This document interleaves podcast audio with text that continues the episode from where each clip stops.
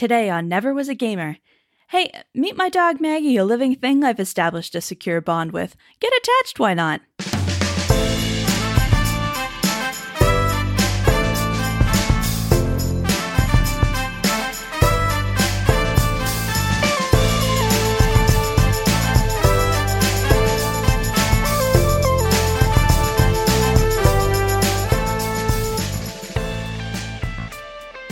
Welcome to Never Was a Gamer, the show where a late blooming gamer makes up for lost time playing everyone else's formative games.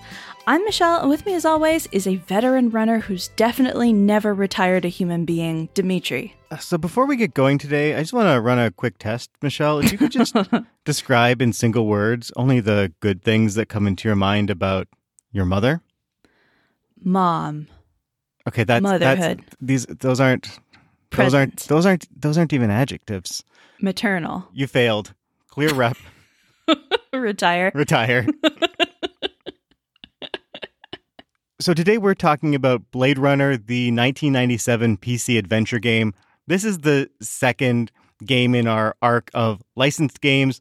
The first one we did, hopefully you listened to it, was GoldenEye. Thought that was a really fun episode. Uh, for this one, we're doing something a bit more unconventional. You know, GoldenEye is often upheld as one of the greatest licensed games of all time. If you say, you know, what are the great licensed games, somebody will probably say GoldenEye. People might not say Blade Runner, even though it was quite popular for, for the time.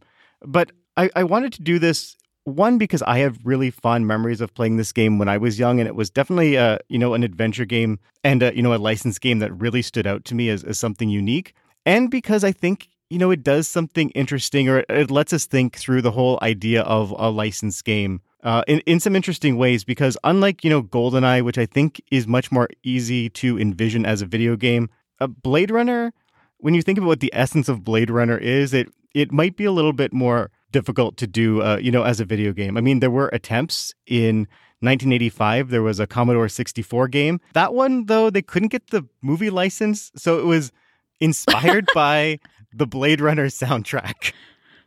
Wow. It's a game inspired by Vangelis. What? Can you tell me about what kind of game that would even be? Like, And- is is that like the first um the first like video game album? I mean, the game was clearly based on the movie. The point of the game was that the gameplay would consist of tracking down, chasing, and killing replicants. okay. And so it was more of, you know, an action game. It had these side scrolling action elements. But, you know, at the core, that's not what Blade Runner is about. And you can't just, you know, paste the most obvious action verbs from the movie onto a game. You know, in the 80s and 90s, especially, and I mean, even today, that's usually the, you know, the strategy of most licensed games.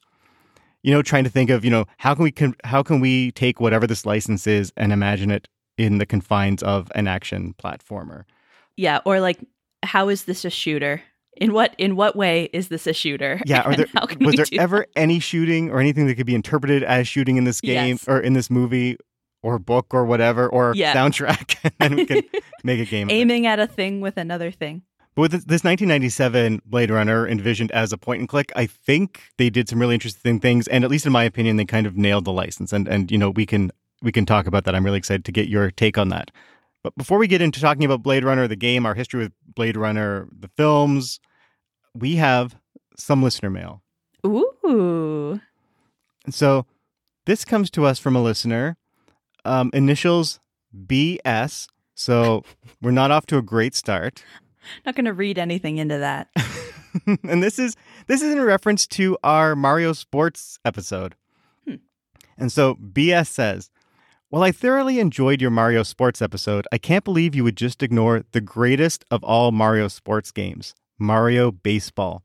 You Oh. haven't truly lived until you've tried to blow Waluigi's fastball past power hitting Petey Piranha, seen Boo's crazy curveball as a pitcher, watched Yoshi track down every fly ball as the center fielder, and, re- and reveled in the glory of a Diddy Kong stealing second base every time he gets on.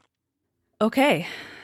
I mean, I Here's what stands out to me Have you ever seen a longer list of F tier characters listed in a row? I mean- conspicuous absence of Mont Mole on that list. Monty Mole not there. I don't know if he's in the game. It's so it's, if if the selling points, if the if you know if the parts that stand out of this game involve Petey Piranha, Boo, Yoshi, and Diddy Kong, I don't know if that's a great sell. Sidekicks the game. Um, so what I smell in this letter is someone with a love of baseball that is clouding their judgment in general. Um, however, this has made me think about one thing that uh, might have actually made me like um, the the Mario baseball games, which is that baseball is about as close as sports get to being a turn-based strategy game. Like so much of it is about the plan of the pitch and like where the hit goes and then like a small bit of reaction and action before you regroup and decide on the next thing. I wonder if there's something in there that I would actually enjoy. Maybe you do love hitting things with other things, as we've I established. love to hit a thing with a thing. Yeah. Baseball, though, just like all those characters, D tier sport. Yeah, I mean, I agree. and all I those. D tier characters. I just it's it's the worst sport. And here's here's the thing. I don't I feel like people who love baseball just have got given into that American propaganda machine. Cuz cuz here's the thing. Think about like what are the things that people associate with American patriotism? Two of the worst things, baseball and apple pie. The yeah, worst kind pie of pie. sucks. Yeah, You I know what? agree. You know I love pie. Yeah, you do. Uh, Apple almost pie? to a fault. Apple pie though, F tier pie. Apple crumble, delicious. oh my god. So I feel I like will say, let me say this in defense of baseball without taking us too off track. It is the only mainstream popular sport that you can very easily drink a beer while playing. Um, and I think that's something in its favor. You don't want to do that with soccer, you'll be sick.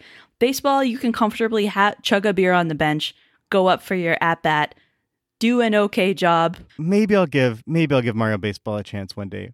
Not in the near future. Uh, but but BS also goes on to say that this person secretly thinks that Golf Story is the true heir to Mario Golf, and I think that's a great take. Um, I kind of wish that we brought off gol- brought up Golf Story last time. I think that's a game that you would really like. So check out Golf Story. You know what? I might. That sounds like a good holiday game. Great recommendation. Thanks, BS. Thank you. Yeah, thanks, BS. You're baseball. You're better than your name.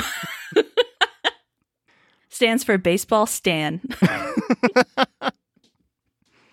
Okay, let's get back to Blade Runner.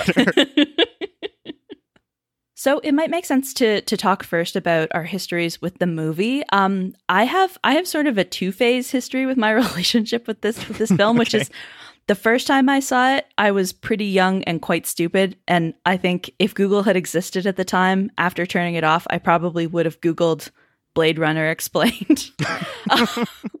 I definitely saw it at some point in high school when I was like not mentally prepared for the fact that you actually kind of have to pay attention and like maybe turn subtitles on to like truly well follow what's going on in this movie. Um, and so I had definitely a phase where I sort of like didn't get the hype. And then I rewatched it at some point in my early 20s. I was like, oh. Um, and now I, of of course, you know, like really, really like it. It's it's sort of the template for for so much fun cyberpunk and sci-fi detective stuff that happens later that I that I really, really like. So yeah, I've I have I have sort of a, a two phase um, feeling about about the film, and then we went to see the more recent Blade Runner together, and both of us loved that film. yeah, I've I've loved Blade Runner since the first time I saw it when I was relatively young as well. It would have been, you know, on a VHS, probably around around 1997 because I would have been familiar with the movie before I picked up the game. And I picked up the game, you know, pretty shortly after after it came out. So again, I don't want to, you know, I don't want to say that, you know, I totally got Blade Runner the first time I saw it, you know, when I was, you know, 12. but you know, there was just something about the atmosphere that I just found so compelling and, and about that world that I just wanted to to live in and and exist in. And so when I saw there was a game and a game that looked like the movie, hmm you know, which especially you know in you know 1997 that's kind of unheard of to see something that looks this good and that has you know at least from you know the back of the box has the same seems to be communicating the same tone and the same vibe. I had i had to pick up the game And you were playing lots of point and clicks at this point anyway, right? Like this was a genre that you were sort of like actively engaged with.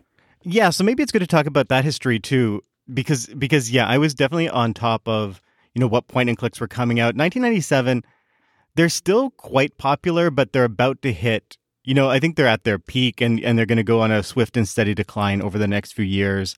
You know, after 2000, you're hard pressed to find any major point and click adventure games released anymore.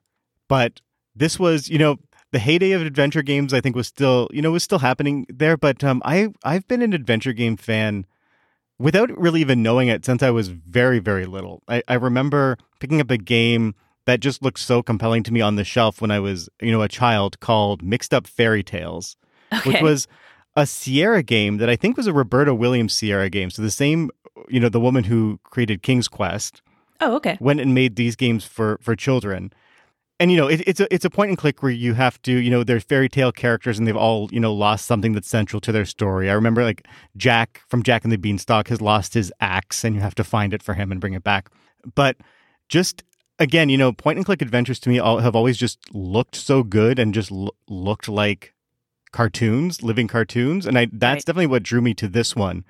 And then, you know, not really understanding this was a genre at the time. A few years later, I remember some cousins coming over, and one I think had just gotten for Christmas Curse of Monkey Island. Right. And brought it to our house and, you know, put it on my computer so we could play it a bit. And that game to me just looked so beautiful. And it was, you know, it and it was fully voice acted. It looked like a living cartoon really funny, and also, you know, I was just drawn to the puzzles. Mm-hmm.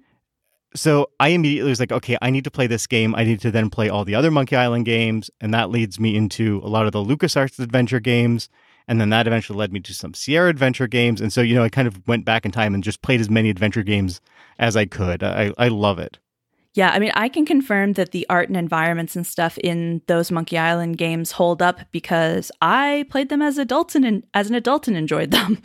Um, I I didn't really play uh, point and clicks when I was a kid. I think I think my parents might have bought me one or two that I were probably like maybe a little too advanced or adult for me when I was like really young and and I didn't get into them. But when I started getting back into games as an adult, um, particularly before I sort of got my navigating 3D space hands together before my my Bioshock uh, transformation. um, these were games that you had suggested I check out as like you know pretty pretty like casual, easy to get into ones. Um, and yeah, there really is like a, a warmth and a care to the the art in these and the construction of of puzzles and stuff like that. And yeah, the the humor and and the intelligence behind them that um, is really engaging and great. Yeah, and you know we've we've talked about this before. How I was not growing up a big like Western RPG or PC RPG fan. So basically, adventure games were where I went on the PC if I wanted something that was story driven.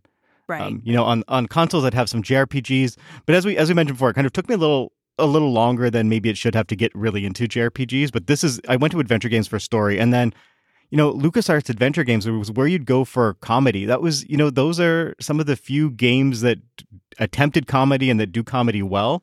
Yes, and so yes. so you know always going there for that, and I and I'm one of the people who actually kind of really likes those types of convoluted puzzles. You know the puzzles that are can you get into the mind of the developer type puzzles, which I know you know some people absolutely hate. I always find the I always found them um, kind of interesting, but of course, you know the the puzzles have to match the tone of the game and the tone of the story, and you know those super contrived comic style puzzles make sense in something like Monkey Island. Mm-hmm. They would not make sense in something like Blade Runner. Yeah, right. Although it is it is a good format I think for the kind of sort of detective story that we're that we're mm-hmm. looking at here. Yeah, so Blade Runner is kind of an unconventional point and click adventure. You know, we call it a point and click adventure, but if your frame of reference for what those are are, you know, the Monkey Island series or the King's Quest series where you're, you know, gathering a lot of items into your inventory and then combining them in often nonsensical ways to solve puzzles. That's really not what we have here. This is, you know, this is a game that I think tries to reimagine what the adventure game is and can be and how it could lend itself to a detective fiction. Yeah, with a with I think a much more open-ended and sort of non-directional flow to it as well. I mean, I think in in those early adventure games, they very much were about figure out what you need to do here in order to be able to progress on to the next thing. And we have a couple of clear sort of convergence points in this game where um, you do sort of have to do that that piecing together. But overall, this is sort of a I keep wanting to use the word adult or mature, and I don't mean that in a way that is like pejorative towards you know the the uh, Monkey Island style games. As I said, I had a fun time with those when I was in my twenties, um, but it is much more. This is this is much more invested in the feel of being a detective, where things are not going to be immediately obvious, and where there's sort of room to fail in a in a certain kind of way.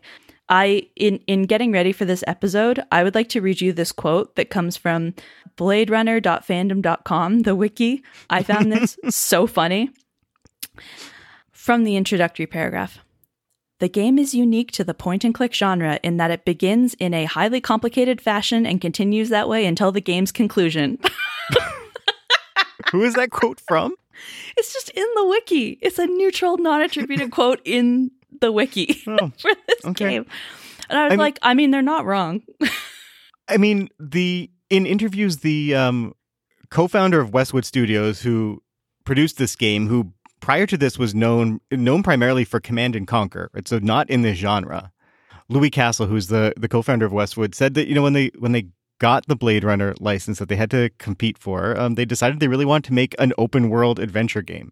So yeah, taking the parts of you know an adventure game that would lend themselves to to the Blade Runner universe, but um, like you said, not have it in such a linear fashion. Open up the world a little bit, allow the allow the player to to explore. And and you know, I think it's partially that approach that allowed them to actually get this license in the first place. They were part of a bidding war for the license, and there's there's even you know a deal about to be made with another publisher when Westwood stepped in and, and pitched the game.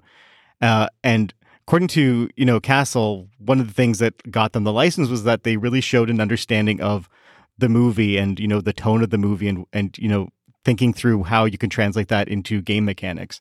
Of course, the other thing that I think really impressed um, impressed people was the fact that they could create the and recreate the atmosphere of the game. So they actually you know came up with a tech demo, which is basically the the opening of the game, uh, which is also kind of the opening of the movie and showing that you know we can actually we can do this in a game now. And i think that uh, that also got people on board.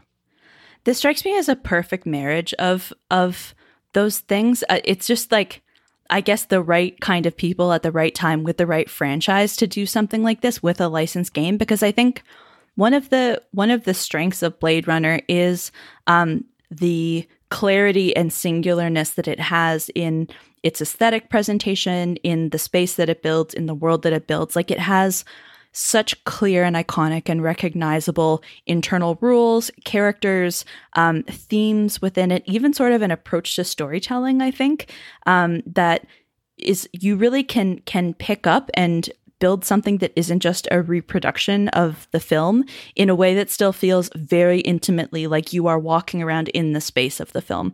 Um, and that's never mind how good a job they did on all of the art, all of the backgrounds, all of the characters. Like this is a this is a visually very impressive game.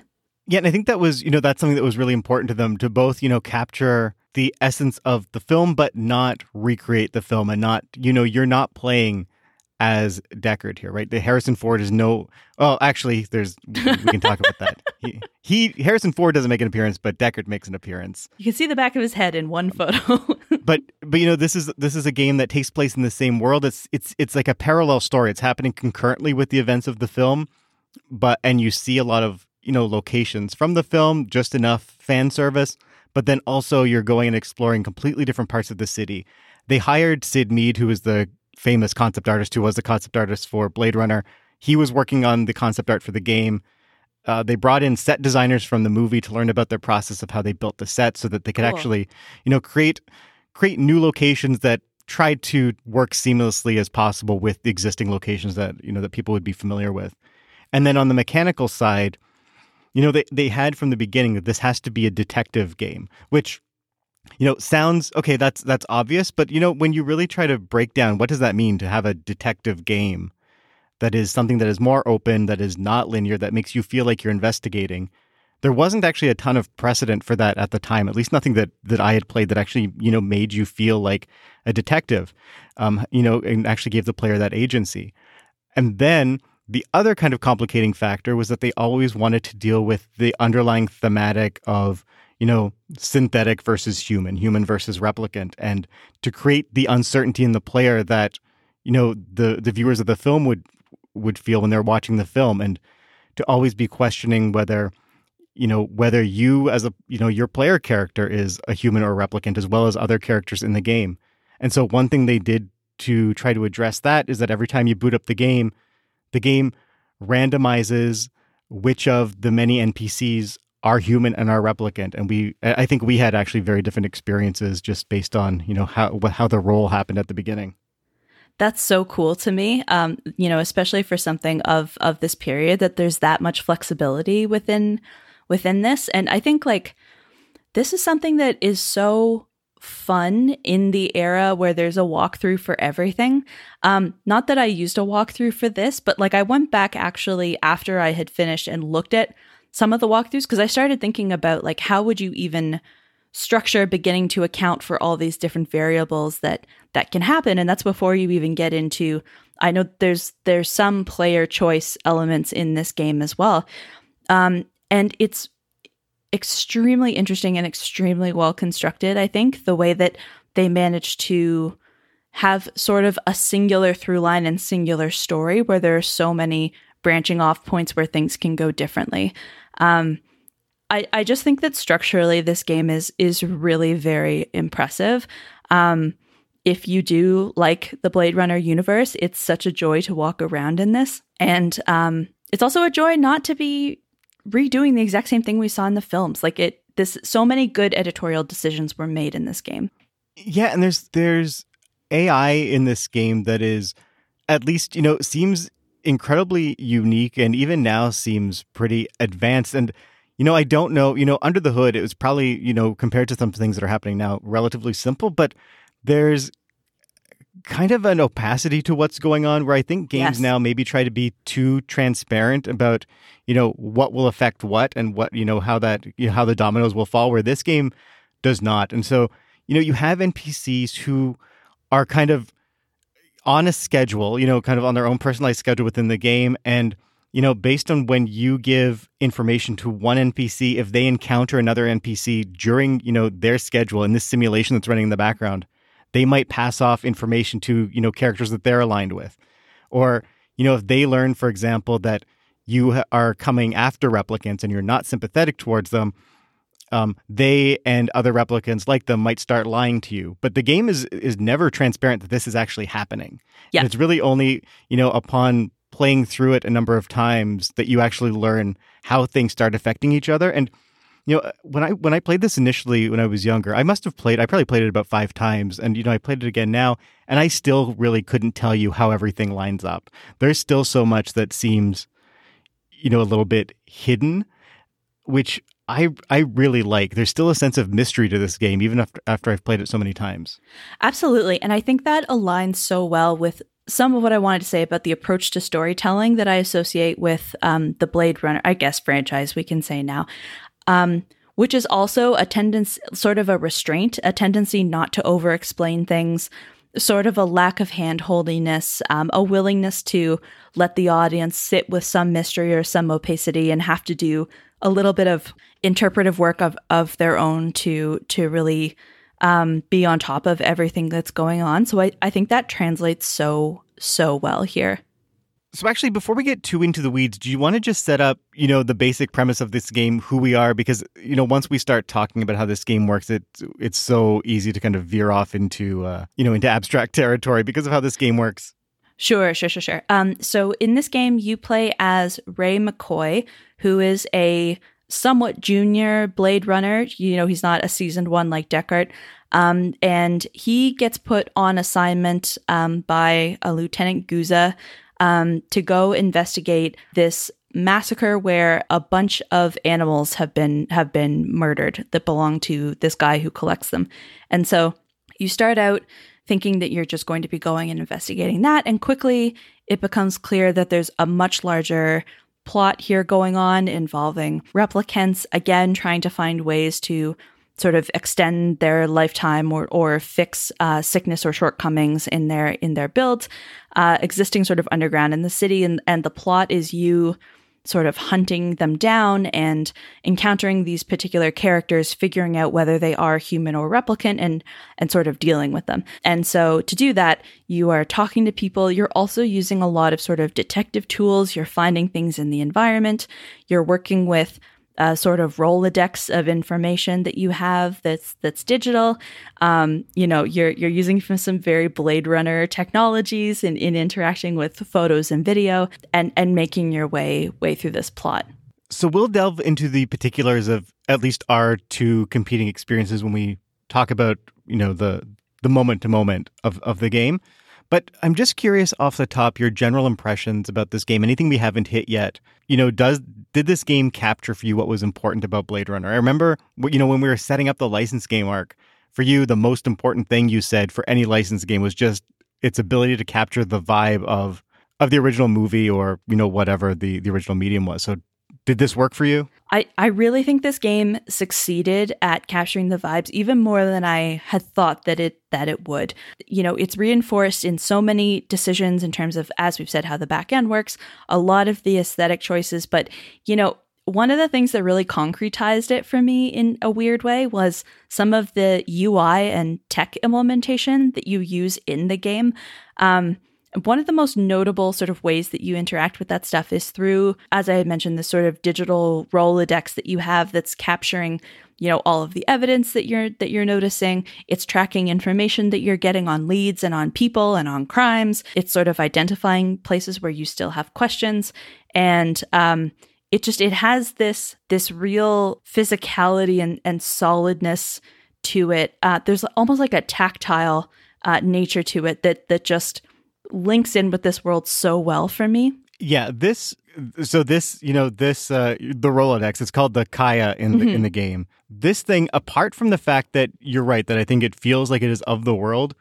This for me was like a UI revelation. Even now, I think I, I forgot about this, and you know how well this both ensures that all the clues that you find are you know kept in one place, but still gives you the feeling that you're solving the case on your own, that you're pursuing the leads on your own. This is, I think, you know, sometimes you get games that are ostensibly detective games, but the way the UI organizes clues, it's it, it kind of organizes them for you. It does the detective work for you. This UI does everything. It's like the perfect balance of collecting everything. Um, you know, you can filter by you can filter evidence by the different kind of cases or you know the different leads that you're following. And so you still have to kind of put together and, and make the connections, or at, at, the very least, you feel like you have that agency to do it, that you're doing the detective work. But everything is still, you know, you're never having to pull out the, uh, you know, the pay, you're never having to pull out a pencil and paper to, yeah. to jot down the clues. Yeah, absolutely. Like as as a capture tool that just like seizes on what you've what you've already found um, I think it's I think it's pretty exceptional. Um, and as you said, with with leaving a lot of that space, this game does not think for you. It will leave you to think mm-hmm. for yourself. What it will help you make sure you do is not forget or lose things that you have worked hard to surface in this world. Um, right. Though, I mean, this is a point and click, so it's often easy to miss things just because. Oh boy. oh boy. Um, and, you know, I think one place where that actually plays out a lot is within another piece of really cool, you know, technology in the game, which where you can use the Esper. Yes. So, you know, this is this is from the movie.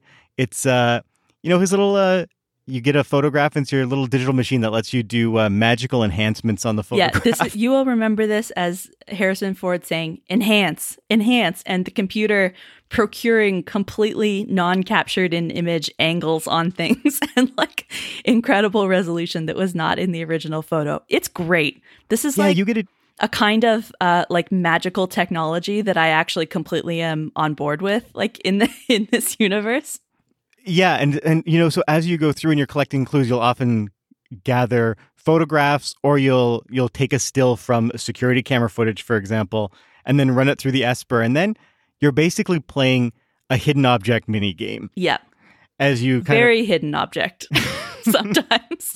and sometimes you need to kind of select a very precise area to get the camera to zoom in where you need it to zoom in. Yeah, and this is you know, there, there are some spots where this game is finicky, I'll say. Um, one of the things that I think is both a, a, a strength and a, a, challenge in the Esper is that you have no idea how many identifiable mm, points mm-hmm. are in any particular. There's no communication when you're, there's nothing that comes on. Like, McCoy doesn't come on the VO and say, like, I found everything there is to find here. Like, that kind of stuff will not happen in this game. And so, um, it's both no, because you're McCoy. Yeah, right. Like, do you think you're done with this with this photo? Because that's when you're done. Um, and so I am positive that I missed things in these, and I'm positive of that because uh, there were at least a couple of times when I went back to an old photo because I had only found one thing in it, and later realized that some of the photos have like six things, and you know was able to identify a couple more pieces of evidence at that point. Um, but I mean, the, I find it though, yeah, definitely finicky, but also so effective at delivering major plot surprises. Yes. For example, you know, you'll have a you'll have a photo and there'll be clearly you know some kind of shady dealings happening in the background with the faces obscured. You do you do your little enhance and you enhance and you enhance and then say, "Oh, that's my boss." Yeah, Lieutenant Guzza. Yes, it's him. Yeah, absolutely. There are multiple moments like that of just shock based on you know what you find in the Esper, and yeah. they and they they do it so well that you can't just by looking at the photo without doing the enhancing you can't figure it out. Like it, i think it's really good. Like they they build that technology into the pacing of the game and the pacing of the storytelling in i think a really smart way. Yeah pixels suddenly resolving into an image of someone that you recognize is like a very powerful powerful impact it is, you know, there were many times when I was trying to click on the thing that I was in fact like supposed to be trying to click on, yeah. but not it just isn't triggering, which like that is also a kind of a classic like point and click adventure game experience I think is like not being able to walk exactly where you want to walk or or interact with exactly the thing you're trying to grab.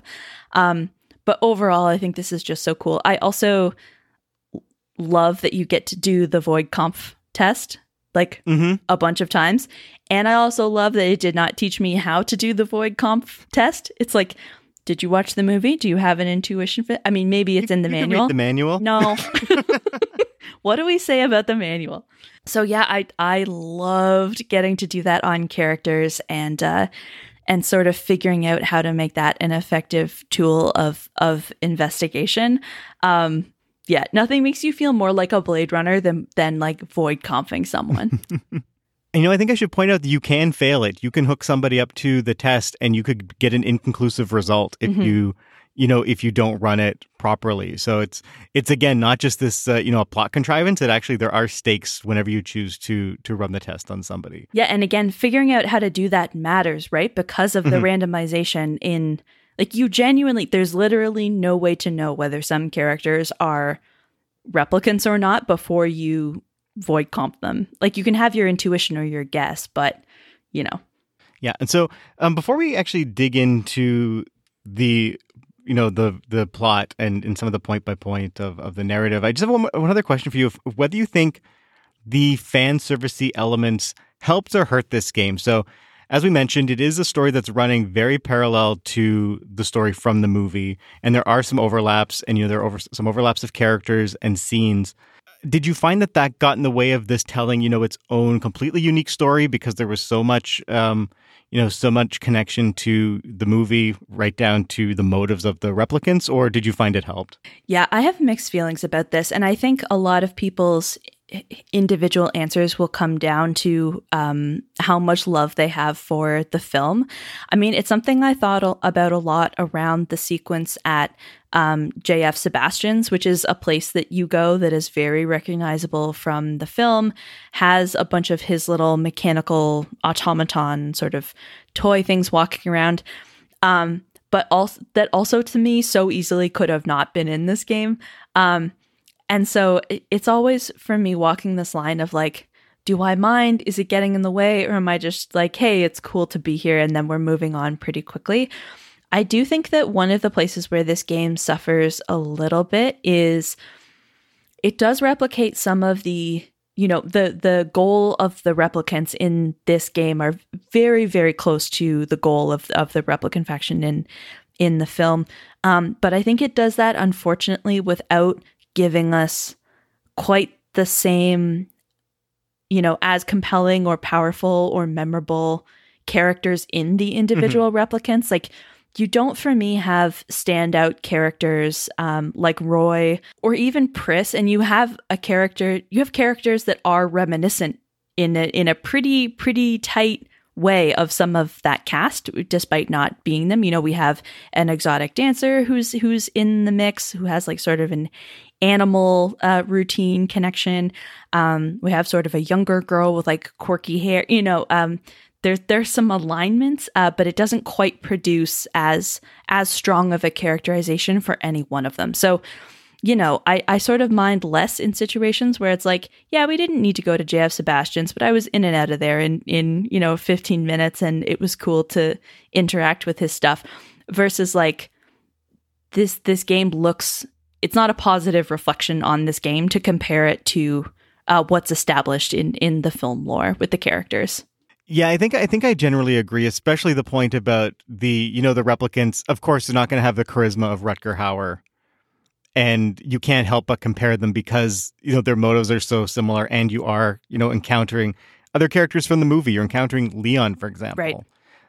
who again maybe you know not the most charismatic of a, but still a memorable character in a way that some of these some of these characters aren't. The eyes guy. Yeah, Chew is in this right, in this game, which yeah. is awesome. Yeah, I was very happy to see him. We we get to see much more of you know his little milieu within the city. Um, so maybe that's a good place for us to you know take a bit of a break. When we come back, we can go over you know more of the moment to moment action and narrative of this game, and uh, I'm very curious to learn how you played your Ray McCoy, whether you were a ruthless Blade Runner or had some sympathies to the replicants.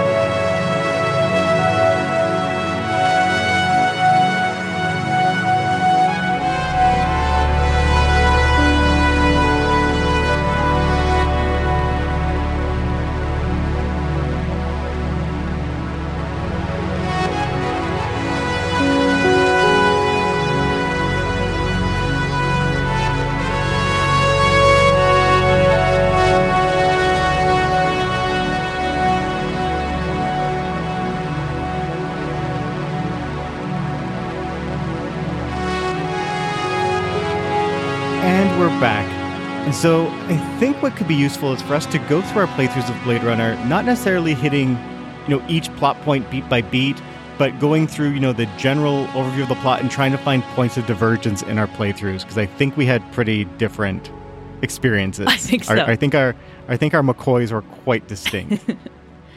so as Michelle mentioned earlier, the game opens with Ray McCoy arriving in his spinner at Runciter's, which is a new location in the game. It is a basically a pet store. And as we learn, you know, this guy has been selling what he alleges are real non synthetic animals, so and very expensive at that. Uh, and there has been a, a slaughter at the store, and you have arrived to investigate. So basically, the way the rest of Act One unfolds is you're you're interviewing and exploring around uh, Runciter's. You're going to collect some evidence there. You're going to figure out that something is going on with Runciter's assistant, Lucy, who will become one of the potential replicants that you're investigating. Um, you get some evidence there that you will explore at the police station, get to do your, your first Esper, looking at photos from the scene. Um, you find some clues that lead you to Chinatown uh, and specifically around this little like noodle stand thing. Um, and actually, this is where I think we had one of our first major divergences, and this ended up leading to what ended up being a formative moment for me in how I understood who my McCoy was and like what we're doing in this game. Yes, you end up in, in Chinatown and you know you found clues that lead you to this noodle stand called Howie Lee's. And as you're talking around, you realize that they have a new cook there named Zuben. And so you decide to go into the back to to um, interrogate this new cook. And as you do over the course of the discussion, you start to pick up pretty quickly on the fact that he is a replicant and is probably involved. You know, as soon as he catches on to you, he, you know, tosses his pot of soup at you. yeah. Um, which, if you have quick reflexes, you can jump out of the way and continue the chase. I did not. Um, you did okay. So you got hit by the suit. Oh yeah. Okay. In which case, you know, I think you can you can continue the chase, but then it's it's too late. So do you want to explain what what you did, and then I'll explain what I did. Totally. So um, I didn't see this coming, and so I got souped. You sort of slip and fall. You have like a whoa kind of moment, which is very funny tonally. Um, and so the the Zuben runs out the back door of this restaurant into this little alley thing. You chase him out there, but by the time I even got into the alley, he was already gone. And so I was still trying to pursue him sort of up and around this corner, but he's already so far ahead of me. Um, but what what did happen at one point, and like I I feel like I should pause here and say the art is really beautiful in this game, but it is 1997, so things are a little bit pixelated, and there are moments I will say when I felt some uncertainty, or it would take me a second to to be sure who I was looking at. So I turn a corner in this alley and I see somebody hunt like a person hunched over where I can't see their face. And so Who does not look anything like this large cook in like a chef's you know, like a, a chef's apron, just to point out, looks nothing like the man she is chasing. Sure. But like again, um, you know, nothing's overly clear in this game. And so I McCoy had his gun out and I shot this guy in the ass. and he went down. And then McCoy walks over to him and realizes this guy is just a vagrant who happened to be beside this dumpster in the alley. So uh McCoy was like, shit.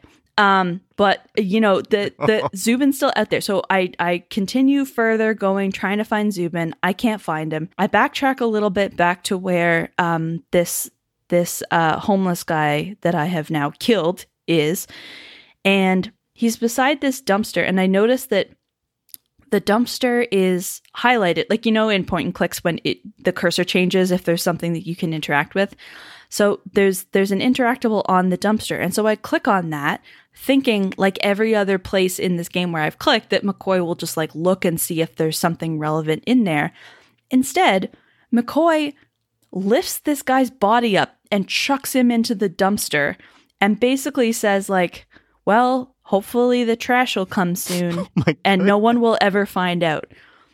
So I at this moment I had to sort of make a mental adjustment that like okay, this is not a game where I'm like role playing as like what do I want to do in this situation? I'm like taking McCoy as a character. And in this moment I had I felt like I had no choice but from there on to interpret him as a little bit hardened and and just a little bit um indifferent and and uh you know the kind of guy who would accidentally shoot a homeless person dump their body into a dumpster and just decide to never tell anyone about that um and so that really did that shaped some of how i interacted with the rest of this game So did you play the rest of this game as like a stone cold Blade Runner? yes Who would, you know, your duty is to figure out who's a replicant and then re- retire them? Correct.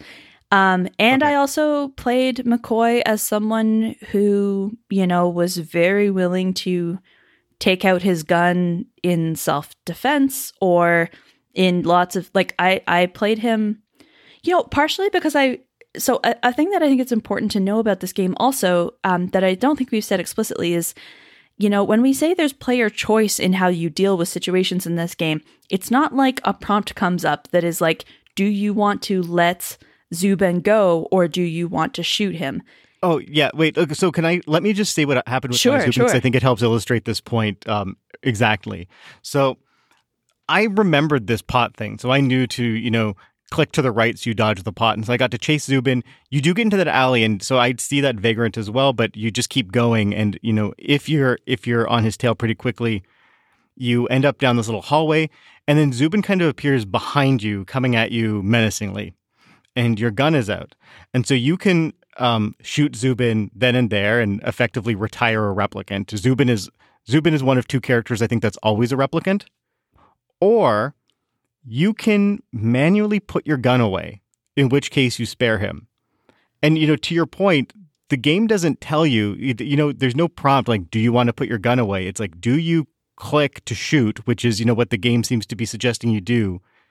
Or do you, as the player, kind of pause and even, you know, think of the fact that you can put your gun away and then do that? And, you know, that's your choice. Right. And I like this a lot because I think mm-hmm. one of the things that happened with me is I didn't know that that is how the expression of like I didn't I didn't know that I was playing a game that would contemplate an action like that that would respond to me putting a gun away in theory um, when someone is advancing on me menacingly and interpret that as within the game like about like the game knows how to respond to that you're not just going to enter a fail state at that point and in my defense, there are points when you can enter a fail state by putting your gun away at the mm-hmm. wrong moment. But um, I think I I also partially was so captured by my own expectations and conventions of what sorts of things are possible in video games, particularly ones that look like this or have these themes, that I I think I just would have assumed I, I didn't even get that screen right because I never caught up with Zuben, but in that situation, for example, like honestly, I probably would have shot him. And certainly with the way that characterization went on, my McCoy definitely would have. Mm-hmm. Like if he was being advanced on, he would he would shoot somebody. Period. Yeah, but but you know, going back to just like making that decision, it really does feel, you know, like you're living in a world that just responds to whatever you do and I love the fact that there are moments in this game where I actually don't know if I could do differently. Mm. Whereas, you know, something like a Mass Effect, you know literally all the choices you're going to make because it puts a dialogue box on the screen. That's different saying, colors. Okay, time to, yeah. yeah. time to make a good guy or bad guy choice now. Absolutely. And I, I think the thing that I really like about this approach in the logic of the world is I feel like the way that I got swept away by sort of the genre convention or video game convention kind of thematically resonates for me as the way that um like McCoy's Blade Runner training would have also pr- like prompted him and and uh, primed him to have specific reactions to like a guy who he thinks is a replicant advancing on him. And so I I sort of like feeling the pull of that um as a player mm-hmm. and as a character even though I think in some ways I probably ended up having a slightly less interesting run of it than you did as a result of that. But like I deserved that. You know what I mean? Um, yeah, and I mean it goes it goes either way. So right, in my case, I did decide to play as a replicant sympathizer pretty much throughout. But then you know other characters' relations to me changed. So when I got back to so after you after you go through the Zuben scenario, you end up going back to your apartment. And in my case, Gaff, who's not Edward James Olmos, but is pretty good impersonator, yeah. is is there and he gives me shit for sparing Zuben. Hmm. You know, he runs me down, and and you know, you're you have a sexy coworker named Crystal. Crystal Steele. Kind of... Say her full name, Crystal Steele. Who is a who is a hardened Blade Runner? She's a hard, no... bad bitch Blade Runner.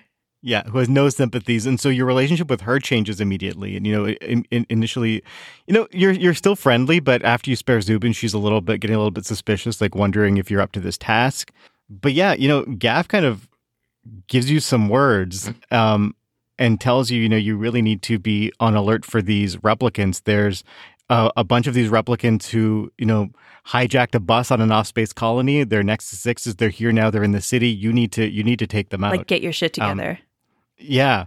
Um, but then when I go into my apartment, um, I have a message on my answering machine that's from Lucy, Runciter's assistant, oh. who, yeah, who thanks me for saying, you know, I know what you did. Thank you for sparing my friend.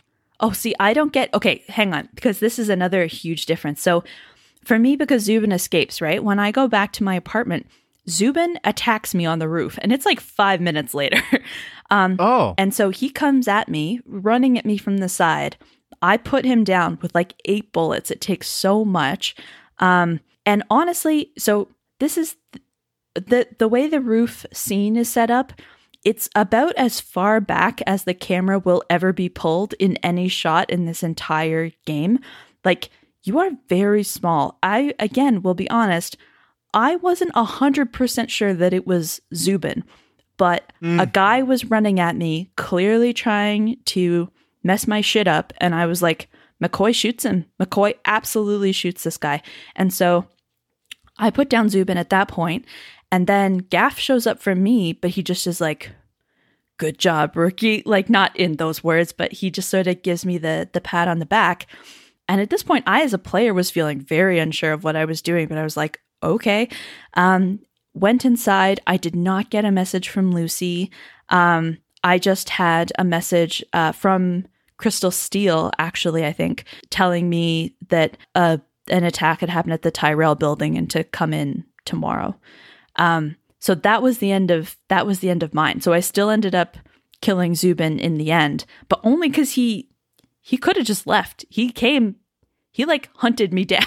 mm-hmm. So this again was like a form a character forming moment for me with McCoy where I was like he's going to defend himself and and that ends up actually kind of coming up a bunch of times throughout my playthrough.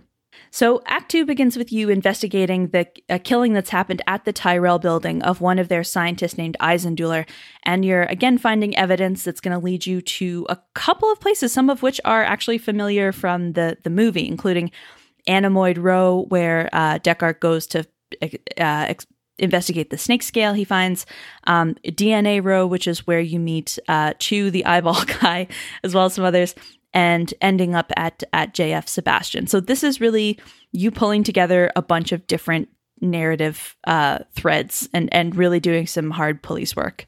Yeah, this is you know this is the act that I think really introduces you to the broader world. It it's where you start revisiting a lot of these really familiar locations and then seeing how they connect to all these new locations. Um, but again, one thing it, it kind of annoys me, but I kind of really like is that it doesn't even make sure you see the fan service. For example, during this act, you can get a meeting with Tyrell and see and meet Rachel, who is who Sean Young, the actress, is also playing Rachel, and you can Voight-Kampff her. You know, a real what would be a real moment of fan service. I think I I missed it. I definitely did it in the past. It's on the back of the box, so I know it happens. I missed this, and I think what happens is that you have to go to Guzza to set up an appointment um, but because he's kind of on his own schedule, he's not always in his office, and I just forgot to keep checking back. Did you get this meeting? Absolutely not. No, sir, I did not. I would have had no idea that this was even in the game if you hadn't told me.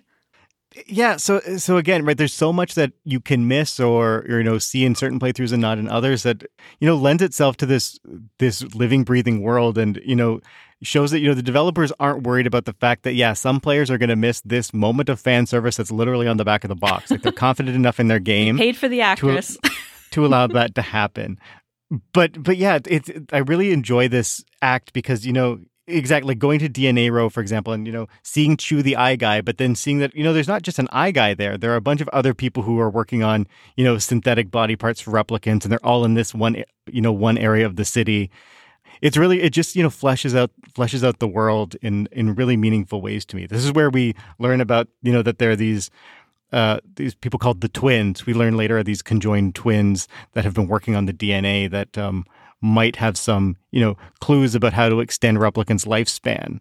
Um, that are their target rates. We learn that that they exist. The one thing that I found that happens in this in this act that really stood out for me. So um, as you gather information, you know, and it's kept in your KIA, in your little Rolodex, you can bring it back to the police station and um, you know you can connect to the police database so you can download clues that you know crystal or gaff maybe have uploaded but you also you also upload your own clues and as i learned i forgot this was a thing once you upload your clues basically your you know, your colleagues at the LAPD have access to that knowledge now.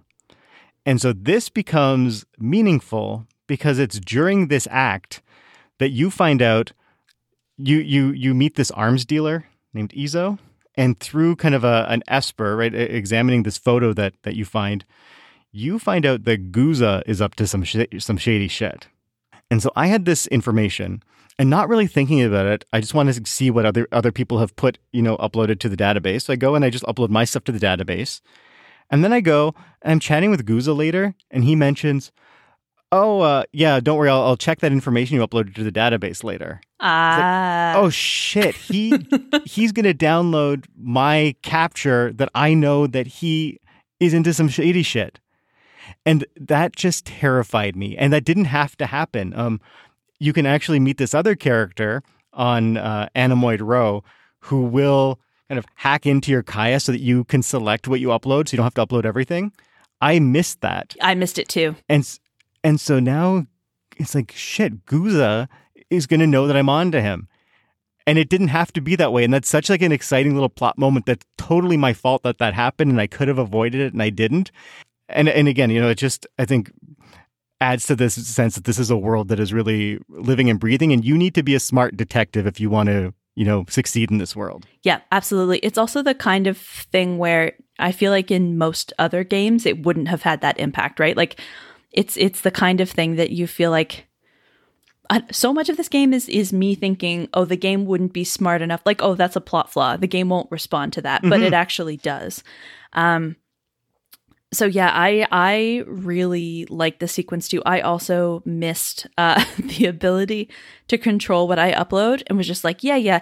This despite I I don't think I actually found and identified Guzza in that photo, but oh. I pieced it together from other evidence, um, including the if you because I was playing around with the the gun range, the shooting range part that's in the police station. Oh, which I don't, I didn't even visit. There's no reason to. It, I mean, well, I mean, the reason to is if you're too stupid to find the photo of Guzza, it's a backup plan. But you can find like talking to the guy there. He talks about some weird stuff with shipments. You can get a manifest from him with the pricing of all these different guns that are are um, police issue. Like you get a sense that there's some stuff going on with the cops and arms going missing. And so when you get into, you know, Izo's underlayer thing and you find police issue guns, I'm like, okay, got it. Um, so yeah, my my playthrough with with Izo also was was interesting because as as he starts to realize that you're you're on to him or you're investigating him he blinds you with a with a camera like a polaroid camera and then runs mm-hmm. off into this little layer thing you have to chase him into. And so he also initially got away and then about 30 seconds after that when i returned to street level he comes running at me from off screen with a sword swinging a sword at me. And so I, as McCoy, tried to shoot him, but before I succeeded, Crystal appears actually and picks him off, shoots him over my shoulder, like from behind me. And so he goes down and she arrests him and takes him in for being involved with a, a bombing that happened elsewhere. And so again, it's this it's this moment where I was like, McCoy, okay, McCoy is constantly under attack. He's willing to defend himself. Like it, it just it it really heightens this sense of like who knows what is going to happen in in this world um, in a super cool way. I do have to complain about two things from this section very quickly. Okay. One is that at JF Sebastian's, the one thing that you really have to do is plug in a printer. I spent so long walking around this stupid apartment loop looking for what I had to do and the answer is just plug in this printer and get this like one tiny piece of evidence. The other thing is Oh right, that's where you learn actually this is actually pretty significant for the plot is yeah, your clues lead you to Sebastian's apartment, the Bradbury building. This is where you learn that there's been DNA research on the incept dates that has that has been happening. That um, maybe you know these these twins we haven't met yet are actually getting closer to you know solving this mystery of how to extend the replicant's lifespan. Yeah, that yeah that the the lifespan issue is live in this game, whereas it's very much sort of treated as not in in um, in the film. So the other big thing, this game does not have autosave. Um, and one of the nope. things that you have to do in this chapter is a you find a guy named Moraji who uh, is on DNA row, and uh, he is handcuffed to a thing where a bomb is about to go off, and you have to shoot the handcuffs off him and then quickly get out of there, like run away fast enough to get clear of the bomb. Uh, I did die and lose almost two hours worth Oh, of no. play in this game the first time Oh, no. and then was so mad and just turned it off. Um, but I I probably got us blown up six or seven times before I successfully like shot his figured out how to get him free and then get clear Mm-hmm. of this thing. Shout outs to autosave. It uh Great, great innovation. yeah. So yeah, this this this act ends when you're investigating Sebastian's the Bradbury building, and you go into this other room, and then the uh, you get to the roof, and the replicants who you're pursuing, the two who are on the video camera, who you know blew up Eisenduller in the Tyrell building, they attack you and tie you to a chair, and then you wake up, and Lucy is Lucy is there with you in this room, and she refers to Clovis, one of these replicants, as father. Yeah. And so you begin Act Three tied to this chair, and you know you you get yourself out. It's a it's a it's a minor moment of puzzling. This game doesn't really have you know conventional adventure game puzzles. Uh, it's mostly you know collecting clues, following leads, and doing detective work. But from time to time, there is something that is more akin to a you know a a, a, simple point and click puzzle. In this case, you just have to move your chair over to the radiator to burn through the ropes. Um, and then so you know you scour this this location and this is where you find a photo that once you run it through the esper um, you realize it's a photo of this moon bus crash that um, gaff told or at least gaff told me about in my playthrough you know where th- these replicants uh, hijacked this um, this bus on their off-world colony and drove it and so it's it's ostensibly a photo taken from this crash and when you esper it da da da you're in the picture What? your character is in the picture. So there's there you know there've been little teases here and there, but this is the first time that it's really right in your face asking you to reflect on the fact that maybe, you know, maybe your memories, your character's memories have are not, you know, natural memories. Maybe they're implants and maybe you're actually a replicant as well. Yeah, so from here, you have a, a couple of new places you can go that have opened up, um, including back to the police station to look at more evidence, and uh, two new areas Hysteria Hall, which is hilariously uh, like a used car dealership and an arcade, and uh, Nightclub Row, which has a couple of nightclubs. So in, in There's a Command and Conquer cameo at the arcade. I don't know if you noticed. That is one of the you you meet Lucy there, and she's standing by a Command and Conquer Okay. cabinet. Why there's Command and Conquer in the arcade, I don't know, but it's a Westwood game. Listen, it's fine. Um, so yeah, so you at this point you're trying to track down this handful of of people that you don't know yet. You suspect they might be replicants and they're connected to all this is, that's been going on. So I found Lucy first at Hysteria Hall. Had a conversation with her, and as soon as I asked her if I could Voight-Kampff her, she took off into the back room of the arcade, which is this big like mirror maze thing that mm-hmm. she's running through. And at this point, like I think th- this is this is I think the limits of like McCoy's sympathy for me. I, he and I didn't try that hard to get her. You know, I think this is a this is a point where he sort of ran through the maze like took a couple shots at her as she was trying to get away, but she she escapes. Lucy for me mm-hmm. leaves and is gone. I never see Lucy again for the rest of this run. Um, but I, Oh wow. Yes, but I do Wow. I do from this have to conclude she was a replicant, which makes sense because of the way she is relating to um, Clovis, who we've mentioned, and his close partner uh, Sadik, who's the other of the two men that we've been referring to, who um, seem to have done a lot of the hands-on violence that's happened so far. So So, in my playthrough, I, I'm curious how this played out for you. So, I assume you went to, you know, th- there's a strip club and you're trying to investigate. Um, you know, there's, so there's a car at the scene of the crime, at, at, the scene of the um, the animal murders, and you find out through a series of leads who the car who the car was rented to or who was registered to, and you learn it's this woman named Victoria who works at the strip club. And so, in my playthrough, I get there and you know through a series of puzzling, eventually make it to her dressing room, and I'm talking with her, and I VK her and find out that she's a replicant. for me, she was Is that what happened to you she too? was human for me. Oh, okay. So in mine, then after I find out she's a replicant, she calls the cops on me and has me arrested Whoa, for for what? just for you know for harassment. And then what happens is that um, the cops come and arrest me, they knock me out and I kind of wake up in this weird underground place and they're accusing me of being a replicant. I say, there's got to be some misunderstanding. You should call Lieutenant Guzza at the LAPD. And they're like, there is no Lieutenant Guzza.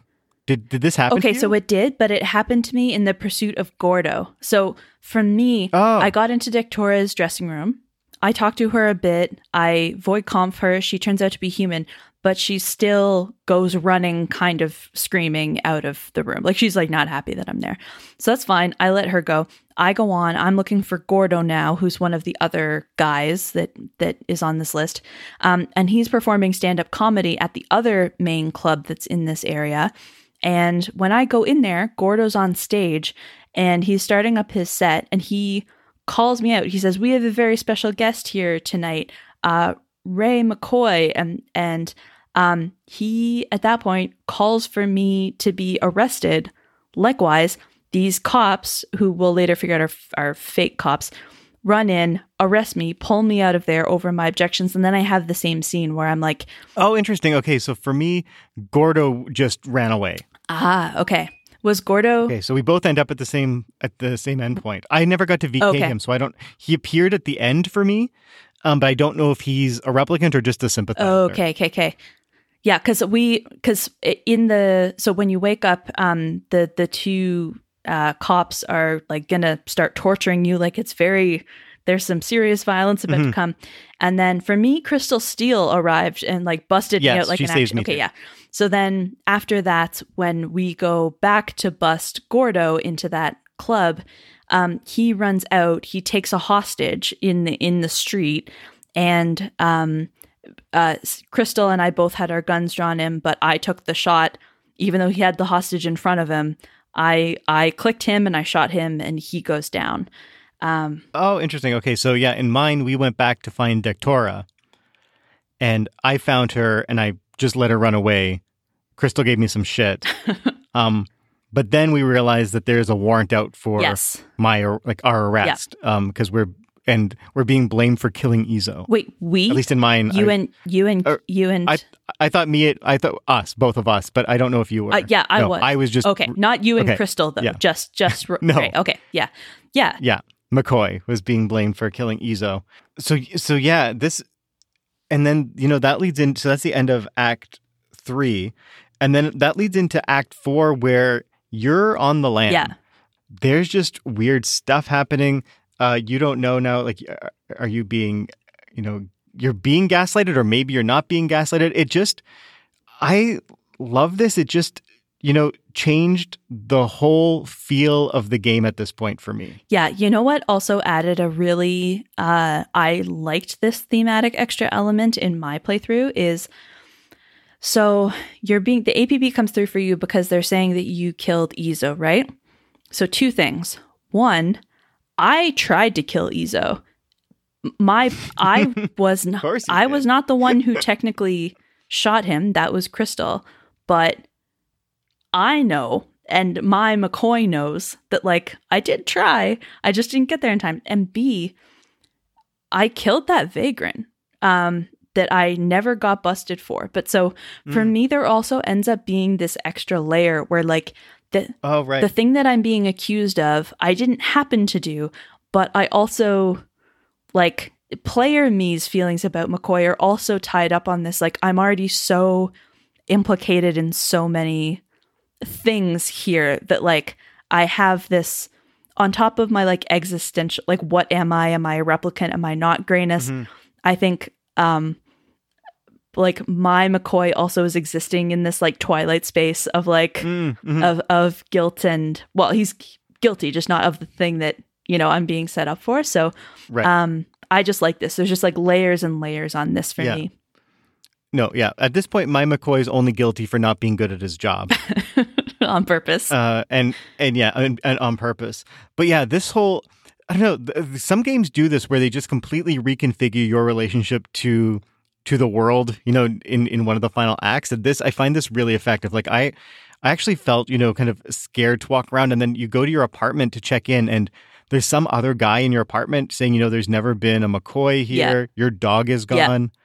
It's just it's incredibly uncanny and unsettling. this you're whole, primarily navigating through a sewer system that you know, you can see bits of it earlier in the game, hmm but suddenly you have to also relearn like you can't just take your car anywhere. Anywhere that you want to access to do anything in this game now, you have to figure out how to get there through this sewer system. Yeah, you have to quite literally go underground. And in this act, you're piecing together both what happened with the replicants and also what's going on with you. Um, and you realize that um, basically Guzza is corrupt. He's been running some arms deals um, in cahoots with some replicants, and he's basically set you up. Yeah. Uh, and part of how you figure that out and get the evidence for it is um, you find the twins. Um, you meet the twins in the sewers uh, who have access to some of this evidence, but in order to give it to you, they need you to steal evidence or um, uh, a piece of information for them from uh, the lab in Tyrell Corp where Eisenduller, who you investigated earlier, had been working. So you have to sneak into Tyrell um, and then also get out. Uh, and then they will give you this sort of file of, of data on what, what Guzza has been up to. Yeah, and this is where um, there's a little bit of an adventure gamey style puzzle. It's not very clear what Oh, you need boy. to do with this evidence. Yes, that's correct. I wasted a lot of time running around just being like, now what? Trying to go to the police station. The police station is locked. Trying to go to my apartment. Like, what do I, how do I, okay, I know what I need to do. I need to share this evidence with somebody. Um, how do I do that? And the answer is simply to borrow the twins' phone. It's again one of those classic point and click puzzle game things where like the answer is almost too obvious for you to have figured it out. I actually thought uh, that you were going to bring up the rat board puzzle here. Oh, I, I, I was that was next too because that's also part of this this chapter. Uh, do you want to tell the people Um, about the rat board puzzle?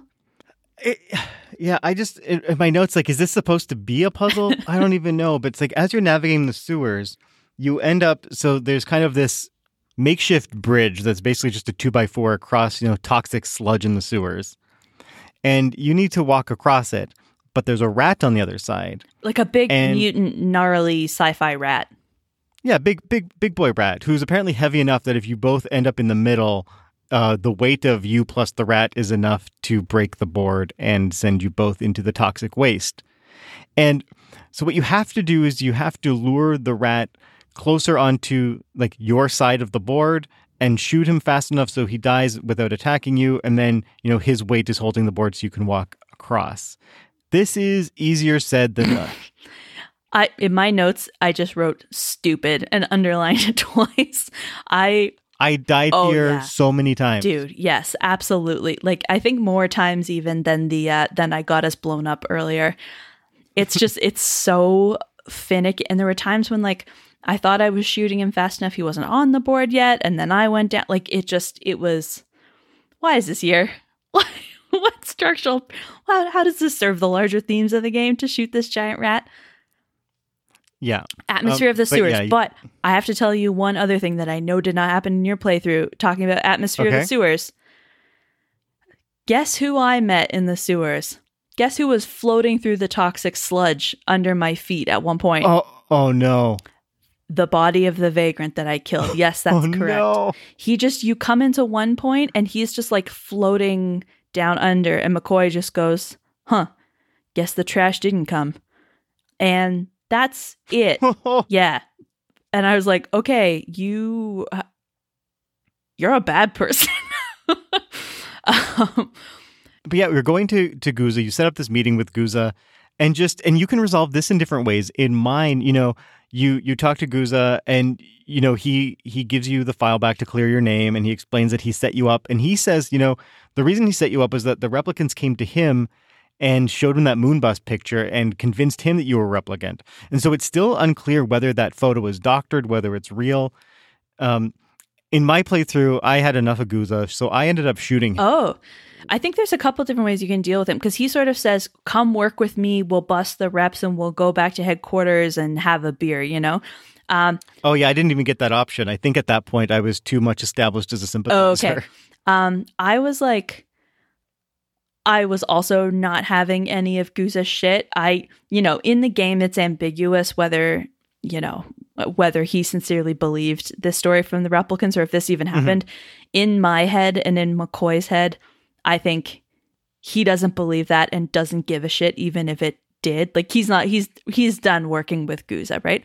So I left him and the reason this is important is because at that point some of the replicants uh you hear them and you realize they're watching you and they're about to shoot Guzza and well, first of all I just ran out of there. That turned out to be a mistake because there's a there's another mini hidden object game in this scene unannounced unasked for, unwanted. Guzza has brought you a briefcase of evidence. Oh yeah, all this stuff is going to clear your Yes. name. The thing, you, the very thing you went to get. He then puts sits down behind a railing that conceals it about 90%. And so I didn't see that it was there and so I just went running out and had nothing this the first time I did this scene to clear my name with cuz the evidence is still back in there. So, you know, this is one of those cases where there's some point and click funniness happening here, but so I ended up just walking away and leaving them to shoot Guzza. I didn't save him, but also didn't shoot him, um, and just got got out of there. Um, and then in my playthrough, immediately after that, you're sort of like booting it through the sewer system because you've got this thing to this briefcase of stuff to clear your name. Um, Clovis actually caught me and and uh, grabs me like through a grate in the wall, and then comes walks around the wall to attack me. And this is a moment that I found frustrating in this game because I was like, what does McCoy do when he gets attacked by a replicant? It's it's like bang bang time. So I went to try to get my gun out to shoot him, which you should have time to do because he has to walk around a little thing and towards you. But you actually can't do that. The only way to progress in the game is to run away. So um That's not your style. that's not not my McCoy. Couldn't be me. Um, so yeah, it took me. I got killed by him a couple. Like it literally, if he makes it around the the um the edge of the stone and into your line of sight, it won't let you shoot him. He will be on you like immediately, and he will kill you. yeah, I did not experience that because they were. Um, the replicants, including Clovis, were just appreciative that I'd killed Guzza and left me alone. Well, that makes sense. Um, but they were not having that with me. So you had to to book it out of there and then get sort of back to society. And um, I go and turn myself in at the police station. Okay. Yeah, and so we clear our names. In mine, then you return to your apartment to kind of end the day and end the act. And in mine, um, my dog has been killed, uh, and has been killed by Crystal, who is onto me as a replicant sympathizer, and that's like her version of putting me on notice. Oh, wow. This is very, okay, this is very different.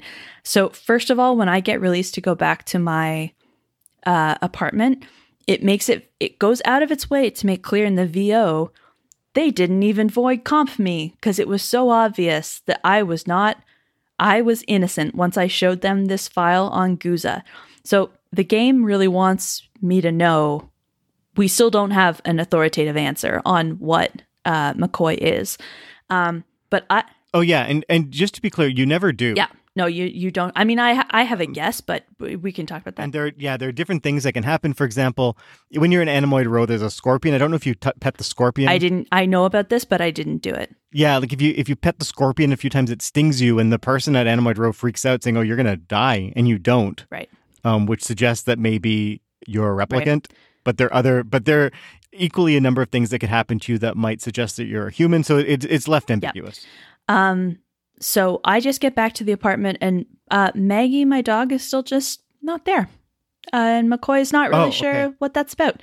And then McCoy gets a call from Crystal saying, uh, "Good work. Glad you have you back, buddy. Let's go." We've we've found the moon bus out on the Kipple, which is basically this rubble on the outskirts of town. Uh, what do you say we go crack some skulls? And my McCoy says, "I'll see you there in ten minutes," and heads Okay, out. so so mine was different. So I had a call from Lucy, who gives me two options, and she says, you know, Clovis' father wants to meet you at the Moon Bus, um, but I'll be at the place where they sell the cars if you would prefer to come and see me. Oh, So, um, so yeah, this leads into Act Five, which is basically just your ending. And in my case, I had two ending options, uh, and I played them both. So if you go to see Lucy, um, it's it's a little creepy.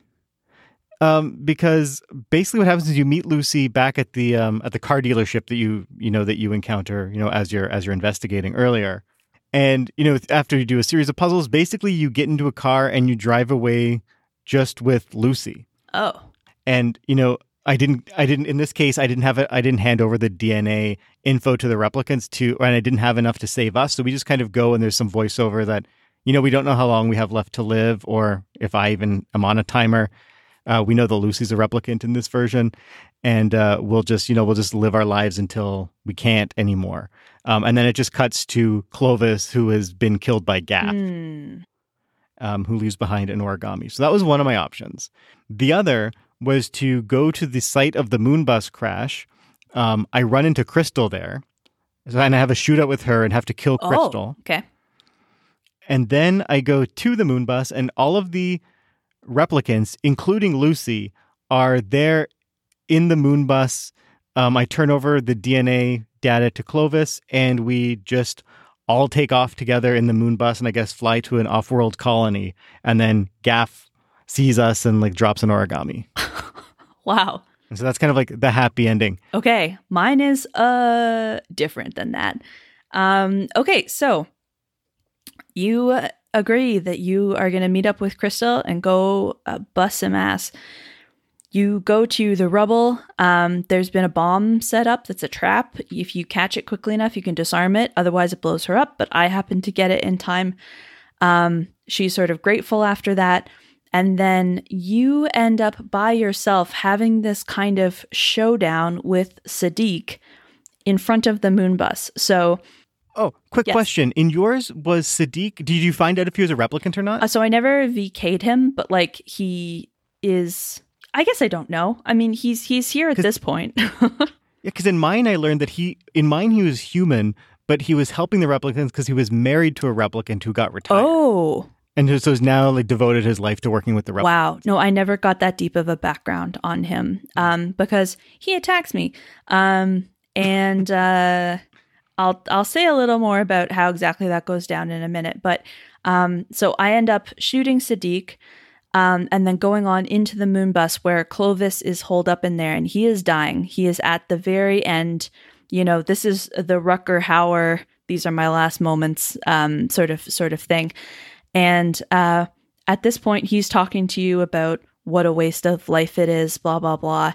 Um, and uh, it's a little less elegant than Tears in the Rain, um, but it's fine. Uh, and you either can you can retire him, or I just stood to the side and listened to him go through his his little his speech thing that he does, and then he just dies.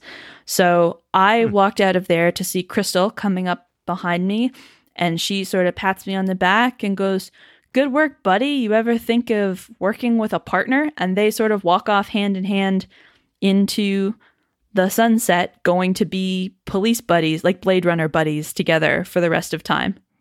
Wow, that I'm I'm very glad, but also surprised that we had such different playthroughs. Because I, I, was almost certain that you would play as a sympathizer, just because you're usually like the goody two shoes. Hundred percent, yeah you're never you're never the yeah the hard ass in these games but I'm, I'm glad that you i'm glad you made that one mistake at the beginning that just you know determined the trajectory for the rest of you, your sometimes gameplay. you have to let a mistake shape how the rest of it go like i just became a guy who did this and you know? So that's yeah so that's basically blade runner. You know and i think i think along the way we kind of hit everything that you know really stood out to me as being really interesting mechanically but do you have any final thoughts? I do. So um, remind me, what's my official position on how I feel about animal death? Yeah, it's you're not into it. and I remembered I remembered how this game opened. Um Did you remember how it can end? I forgot how okay. it ended. So let me say something about this. I in a big way was expecting this game to wrestle in some way with what it means for animal life to also be organic or synthetic. I think if you look at bigger ideas about the way humanity relates to other forms of life, um, there's a lot to be said about the way that human beings relate to animals and also the way human beings relate to, you know, in, in ideas about androids or AI or, or whatever. There's really, really interesting ground there. And, you know, right out the gate, we have um, our inciting incident is these replicants massacring this mix of undifferentiated uh, organic and synthetic animals. Um, and you know, we have right. Though we learn, yeah, uh, though we learn later that they might have all been synthetic. Like this is Sure. this is kind of a plot, but that Runciter might have been, you know, scamming people. right, but but, but you yeah, know, also it's incidental. also we have themes throughout where you know um, we're tracking the the pieces of this this dragonfly um, that that ends up connecting um, uh, Dektora, the exotic dancer, and and a bunch of other elements. Mhm. And we have this very important weight around Maggie, who is McCoy's dog. And I really thought this game was setting up a, a, a logic here that was interesting, that was about, that was going to have something to say about animality, either organically or artificially, and how it relates into the broader themes of, of Blade Runner. Um, and instead, what we get in my final encounter with Sadik is uh, he's got my dog Maggie there with him. And he releases Maggie, and Maggie starts running towards me. And I hear a beeping noise, and I realize Maggie has got a bomb strapped to her. And when she gets within petting distance of me, she explodes.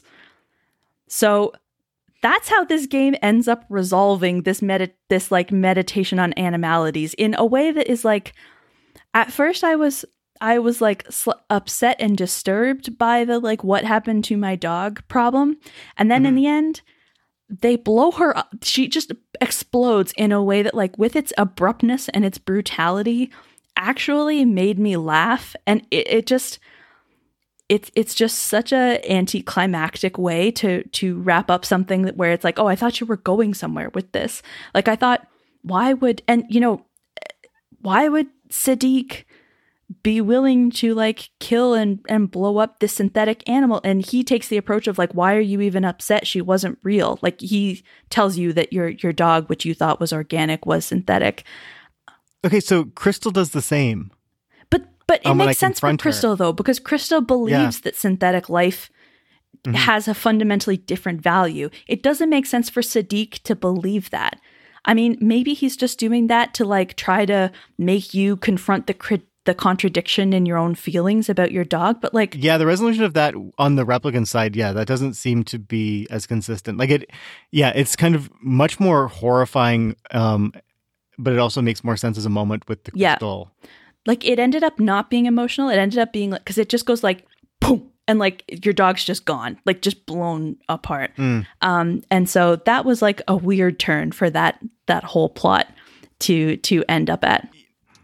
Yeah, I gotta say, like the game as it does as it does well enough, but it struggles sometimes to keep thematic threads going depending on your choices because the you know the themes of the game change or are at least articulated in different ways depending on how you play. And it's it's almost like the game doesn't have all those thematic permutations um, at its disposal. And yeah, yeah, I think in that moment, the way you describe it, it's that seems really resonant. um so i mean that's that's just that's just one one Yeah. theme But yeah, anything else? Yeah, one other thing. Um, so I've been thinking about this a bunch, but based on the way that I played McCoy, I really think the element of Blade Runner that has aged the worst is the idea that a Blade Runner would actually have their career ended for killing a civilian. Like, that is probably not how it would work in this world realistically, right? And this is like, not to be too like on my shit or too like 2021 about this, but like, you know, would Blade Runners really in this world go around saying to each other, remember, if you retire a human, you're done? Or more realistically, like if they end up shooting a human, would there it just be kind of covered up and there'd be like a public Stick him in the dumpster, get him in the Well, sewers. honestly, except like with institutional support, like no in this like dystopic LA, 0% Mm-hmm. of me believes that like oh, you know, it's a very scrupulous like we were any violence towards ci- civilians is like so uh not tolerated here. Like your career is over if you even in kind of self defense, which the game keeps mm. putting me in, retire one of them. So I don't know. That's just like, that's a part of this game that strikes me as so like naive now in hindsight in a weird way. um, and yeah, and I mean the reason they keep reminding you of that is because there is there are mechanical consequences if you're seen killing right. somebody or if you if you're uncertain and you think it's a rep and you kill them and it turns out they're not, you will get punished. But I think, yeah, I think that's interesting, right? How they're trying to signal this mechanic to try to give you some, you know, gameplay stakes, but then it ends up not necessarily fitting in within the the world they're creating, right? Or yeah, it makes you feel a little bit uncertain about the consistency of that world. Yeah, it's present a little bit in the original film as well. You know, Rachel's really curious about whether Deckard has ever retired a human by mm, mistake. Mm-hmm. Um, you know, I'm sure there's I don't know. It just it's it's interesting. I, I think the public is at a different point with how we think about those kinds of dynamics now than they would have been. A lot of them would have been when when the original Blade Runner came out, and so this was just something that that really like stuck out tonally as as funny mm-hmm. to me. Um, yeah, I, I'd very much like to see somebody try to do a sequel to this today. You know, there were there's attempts to do a remaster of this game and it, was in the works but i think they lost some of the original files or you know they lost some of the original content and so it's i don't know it's it's kind of been put on pause. But there you know there there is an attempt to try to resuscitate this. And you know if it does well i mean even if it's not blade runner something more in this style of game you know open world detective adventure. I would love to play something else in this style that is um, equal like just just this this right amount of handhold. Oh but boy. that you know lets me make my own. I'm gonna makes me. I'm gonna I'm gonna point ahead. you back to this conversation in a couple of months. That's juicy. Oh really? Yeah, absolutely. Okay. I have I have something okay. planned for you that is going to be really nice. Oh. Um, I do have one more final thought that I wanted to say, oh, which okay. is that you know as much as it was weird for me to have ended up being the one who played the like uh uh the hard Blade Runner in in this. Um, I in my head, uh, McCoy was a replicant. Um, you know, that's in okay. in my head. That's yeah. the canon, um, and it actually helps me feel the reality of this world to have a, a primary character in this world that had good reason to believe that they might be a replicant. And unlike Deckard and Rachael and so many other characters chose to just sort of suppress that and carry a carry on their mm. regular life. I think um, you know, it's much easier to make a good story about the character who like figures this out and changes everything. And, mm-hmm. you know, Deckard goes out into the desert with Rachael, as we find out later. But I, it, it really ground. Wait, did you, what version of the movie did you watch? Did you watch the one where they're driving off into the sunset? no, you find out in in the the recent Blade Runner that Deckard's. at oh, that's they, right. They, they ran off. Okay. Um, but uh, but yeah, I it it it it feels really resonant and really real and grounded and believable to me that there's a bunch of people also in this world who got a whiff of this and just chose not to look at it and just shut that part of mm. themselves down because that that you know feeling of of something that fundamental and that challenging to your identity and that huge um, and just declining to examine it any further also feels very human to me so I think that's it. Uh, thank you, as always, for listening. Um, if you enjoyed this episode, uh, whether you're a Blade Runner or a Replicant sympathizer, please feel free to rate and review us on whatever platform you are listening on. Apple Podcasts, Google Podcasts, Spotify, they're all good. If you'd like more information about the show or about this episode, you can find that at neverwasagamer.com and you can follow us on Twitter at neverwasagamer. Yeah, thanks so much for listening. And we'll see you next time when we play a more recent licensed game. With all this talk about being these hard asses uh, or fighting criminals, it's the perfect opportunity to play Batman Arkham Asylum. So we'll see you next time after Michelle has finished Arkham Asylum because, you know, never having your fill of games about broken men with daddy issues, and this time with some sweet stealth sequences, is an essential part of being a gamer.